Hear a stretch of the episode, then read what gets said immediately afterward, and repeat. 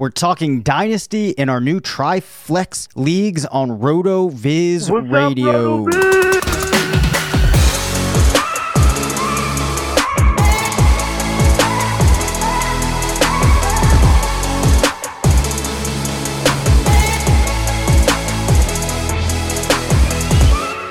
Welcome into the RotoViz Fantasy Football Show. I'm Dave Caban alongside Curtis Patrick. We're two of the owners here at RotoViz. We talked about it last week. The FFPC is now offering RotoViz Triflex Dynasty Leagues. We are super excited about them. We're going to be talking about this format a lot. And Curtis, can you quickly touch upon why this is so exciting?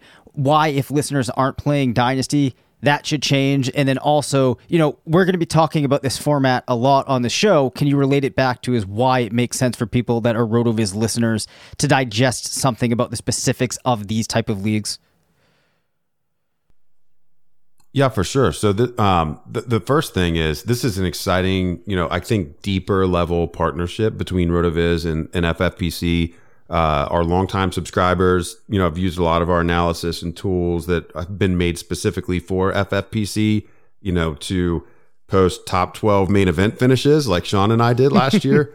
Um, win high stakes dynasty leagues, win best ball leagues, Mike Beers and, and all the great tools that he's built for us over the years leveraged uh, for that format. So it's a format that you know our subscribers are very uh, familiar with, and our listeners are very fam- familiar with. Tight end premium is part of the backbone. You know whether it's a one QB or a super flex situation, but something there's been something that's always kind of stuck in my craw a little bit uh, about playing at FFPC because yeah, running backs end up very overvalued uh, because there's only two flex spots available uh, in these leagues historically. Uh, they force us to use a kicker and a defense.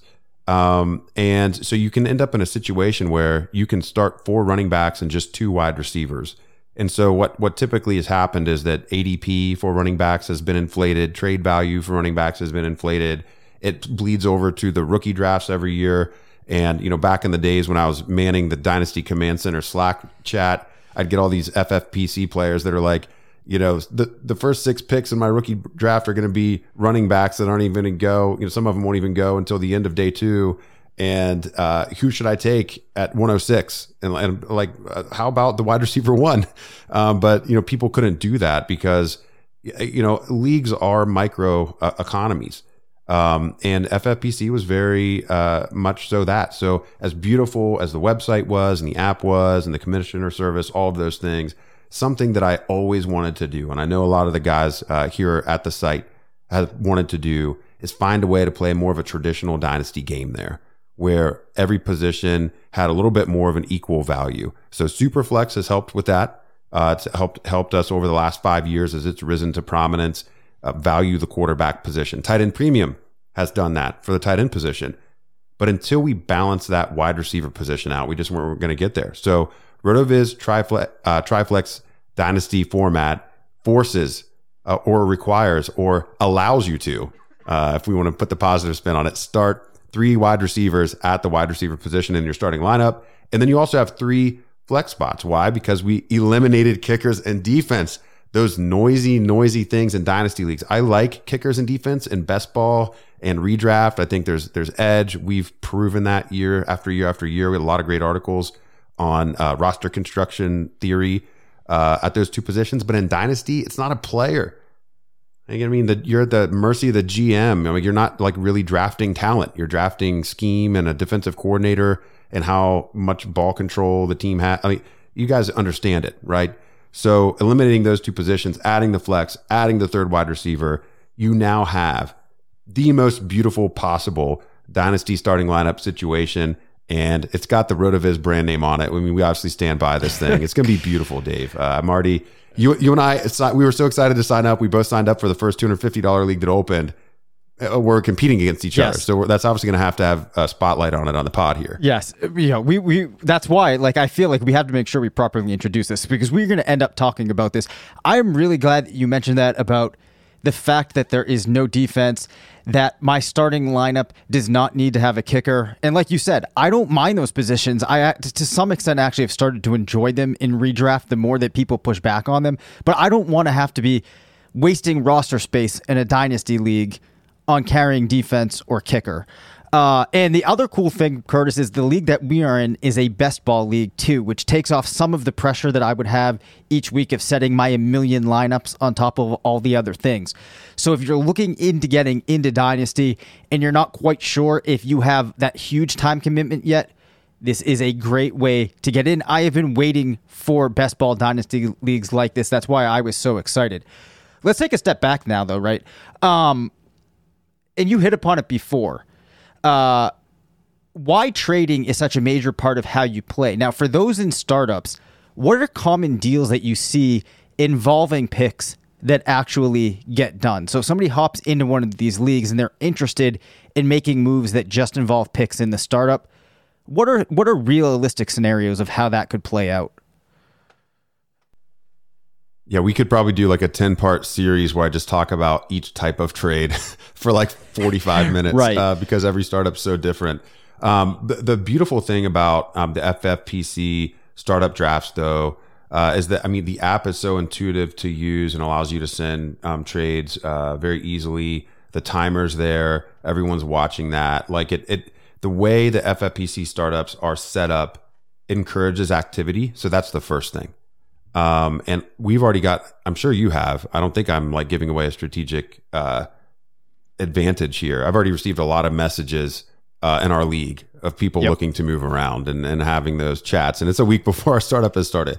So, um, the, the, the first thing is, you know, trying to, to pour that energy into the league and respond when you get those things. But, um, you typically find different type of types of drafters. You know, the first would be those guys uh, or gals that get in early, you know, top three, top five pick, and you know want to want to parlay that into additional roster value. They trade out. They don't need the Patrick Mahomes. They don't need the Christian McCaffrey, and they trade out of the first round altogether. Yep. You know, maybe to, to pick up another uh, draft selection within the first five rounds, or sometimes you know they they will trade back out of the second round and pick up a future rookie first, something like that. When you're at the tippy top of the draft, it's very expensive, so you got to make sure you get a haul. So so that's the first thing that you see.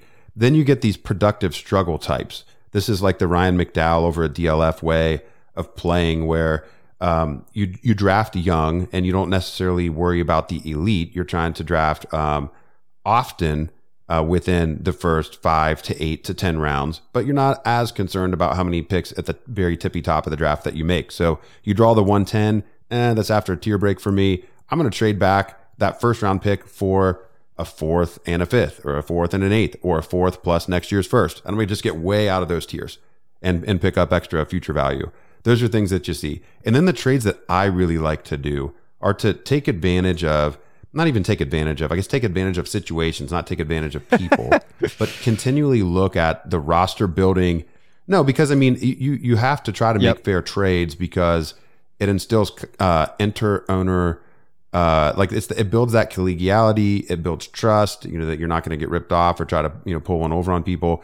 But you can look at there there are roster construction experiments that go awry, and people miss out on their tiers, or they they they fail to make a trade that they want, or they get locked into a certain position for more rounds than they want to. So even during the startup, I like to trade away players I've selected or trade for players that were selected by someone else.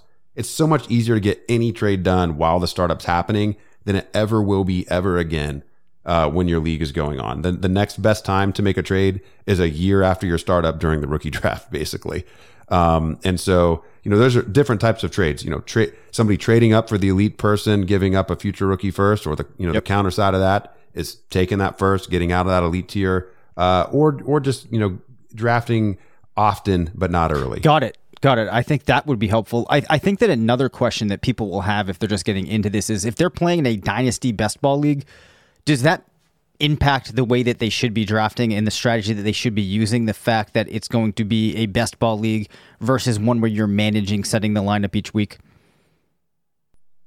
Oh boy, yeah. Uh, especially with the deep, uh, the deep rosters here. So best ball at FFPC, we're talking 28 deep with no kickers and defenses. These are deep rosters.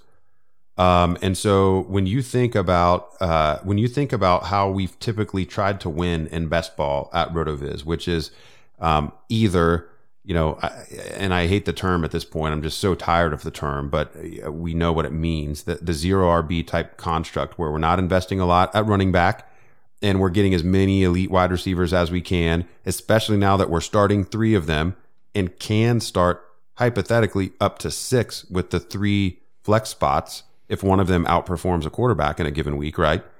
We want as many highly volatile, uh, elite wide receivers as we can find. And we're just trying to scrape to, together two running backs that, you know, through building through the rookie draft in subsequent years, building through those receiving backs or those guys that maybe didn't break out in year one. I mean, we're, we're really drafting kind of a lot of like a best ball redraft league, except we want to focus a little bit more on youth because of the dynasty element or try to, you know, uh, grab some of those, those future picks uh, to build out that roster. So it will impact, it, it will make me even more willing to invest highly at wide receiver, highly at quarterback, and ignore running back uh, than it would in, in a you know a roster management league, if you will.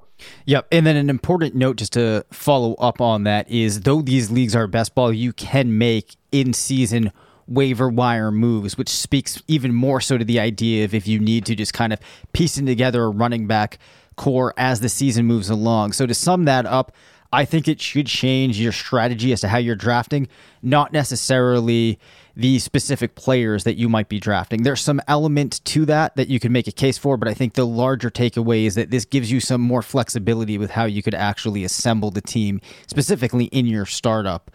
Um, we have, yep. yeah, and, and the one the one other thing I'll add yep. there is it's gonna it's gonna reshape the top of the dynasty startup ADP over there, and so we're gonna actually have a separate uh, function within our Dynasty ADP tools that will allow you to track RotoViz Triflex Dynasty League ADP separate from traditional or classic FFPC Dynasty ADP. And you know, to to give you an example of this, Dave, uh, let's let's see here. Let's go. Let's turn on the Superflex function here. Uh, I'm in the in the tool right now. I've got it sorted just by running back.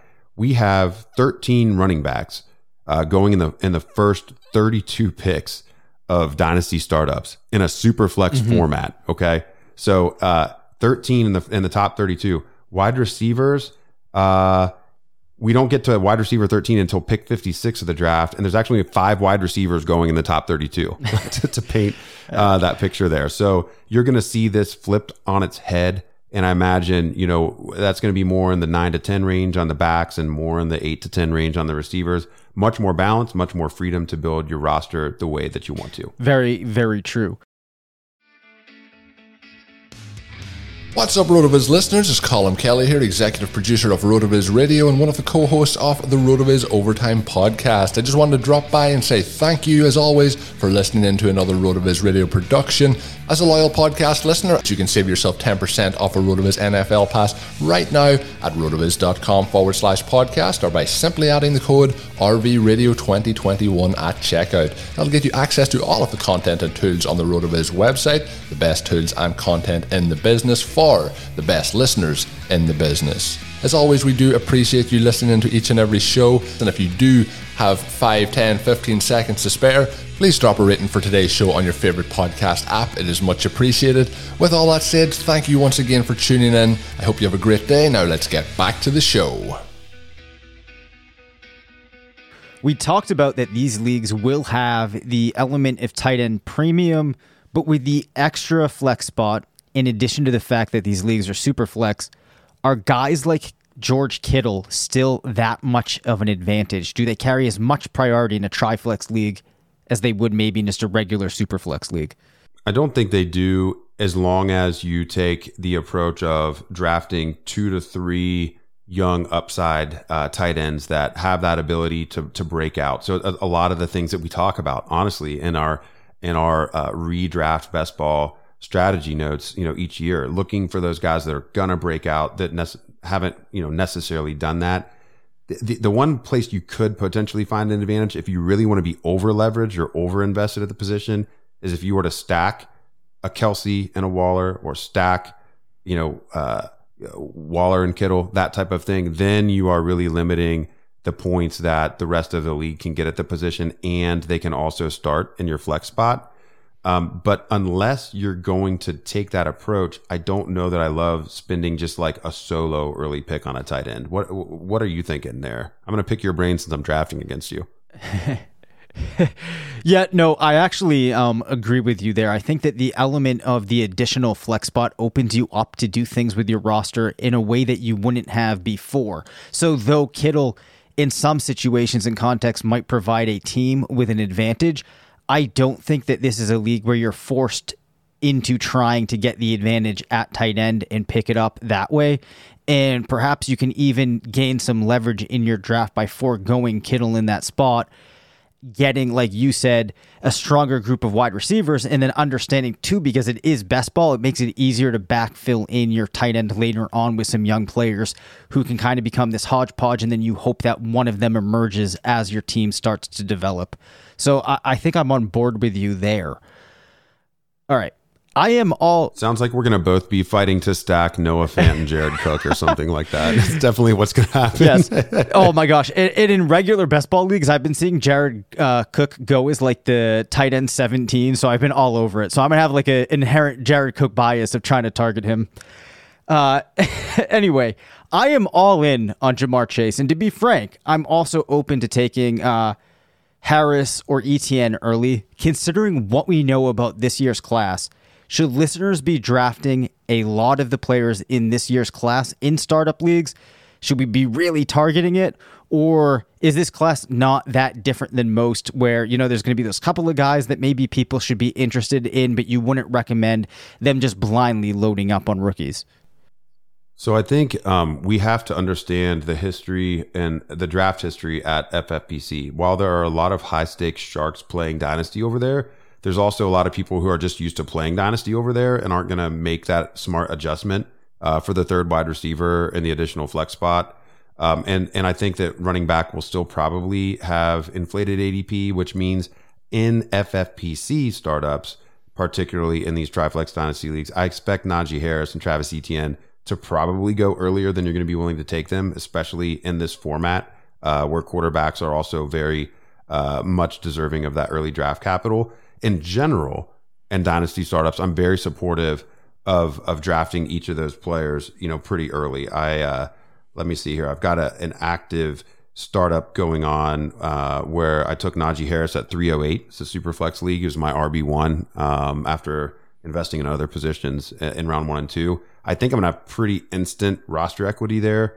About a month and a half ago, I wrote a pretty impactful article. I think a three year study um, on what happens with rookies before and after the NFL draft. And so if you're getting in that startup, regardless of your platform and regardless of those three players that Dave mentioned, Chase, uh, Harrison, Etienne, it does make sense to draft a lot of rookies in these startups, especially before the NFL draft, because once we have landing spots, any of those guys who either A, get a good landing spot, or B, get the draft capital uh, that we're really looking for, they're going to be, they're going to shoot up, you know, 20% more in their ADP, and and you're you're just making that roster equity so quickly uh, for that investment versus players who are on the wrong side of you know maybe the the age apex for their position and, and never stand a chance to increase in value again. So always want to encourage drafting rookies when you know especially as a tiebreaker between two players. Yeah, I um I'm pretty on board with the things that you say. So I can't wait to see how this plays out when we're actually drafting. Um, together, and I, I, believe that we are both in the back half of uh, of the of the order too, which should make it a little bit interesting. So, Curtis, I did not include this in the show sheet. I wanted to get your completely frank take on this. Justin Fields, how excited are you going to be at the possibility of rostering Justin Fields? I'm pretty excited about it. Um, I so we haven't talked about this yet. The way that I view Justin Fields is that he's in the same tier with Trevor Lawrence, um, and he's a tier above those next two guys. I mean, I have him separated above Zach Wilson. Um, I know that that's really the riser. That's the one that everyone's talking about. That's the guy that we think the Jets traded Darnold away for, if you believe all of the reports. Um, eh, that that's why they were confident trading him away rather uh, is because they're they're so set on what Zach Wilson will bring to their team. But Justin Fields, I mean, he has the athleticism. We saw the 40 time. It shows up. He he gets chunk yardage with his legs. Uh, he is an excellent downfield thrower. I've seen a lot of uh, film guys say that he actually has the highest quarterback rating in the class when he's not hitting his first read. That's not something that I would ever find, like in the type of data or scouting that I do. Yep. But it's really impactful. I mean, when you think about Tra- Trevor Lawrence being spoken of as one of the all-time great uh, quarterback prospects, and when you see him ranking QB eight in the class on uh, uh, on you know read two three, um, it, that's like materially different than Justin Fields uh, ranking at number one. And you know, people are dinging him, I think, unfairly for the transfer situation, but um, that was a little bit racially motivated and and coach and situation motivated. He's done nothing but dominate uh, at a major Power Five school against top top competition.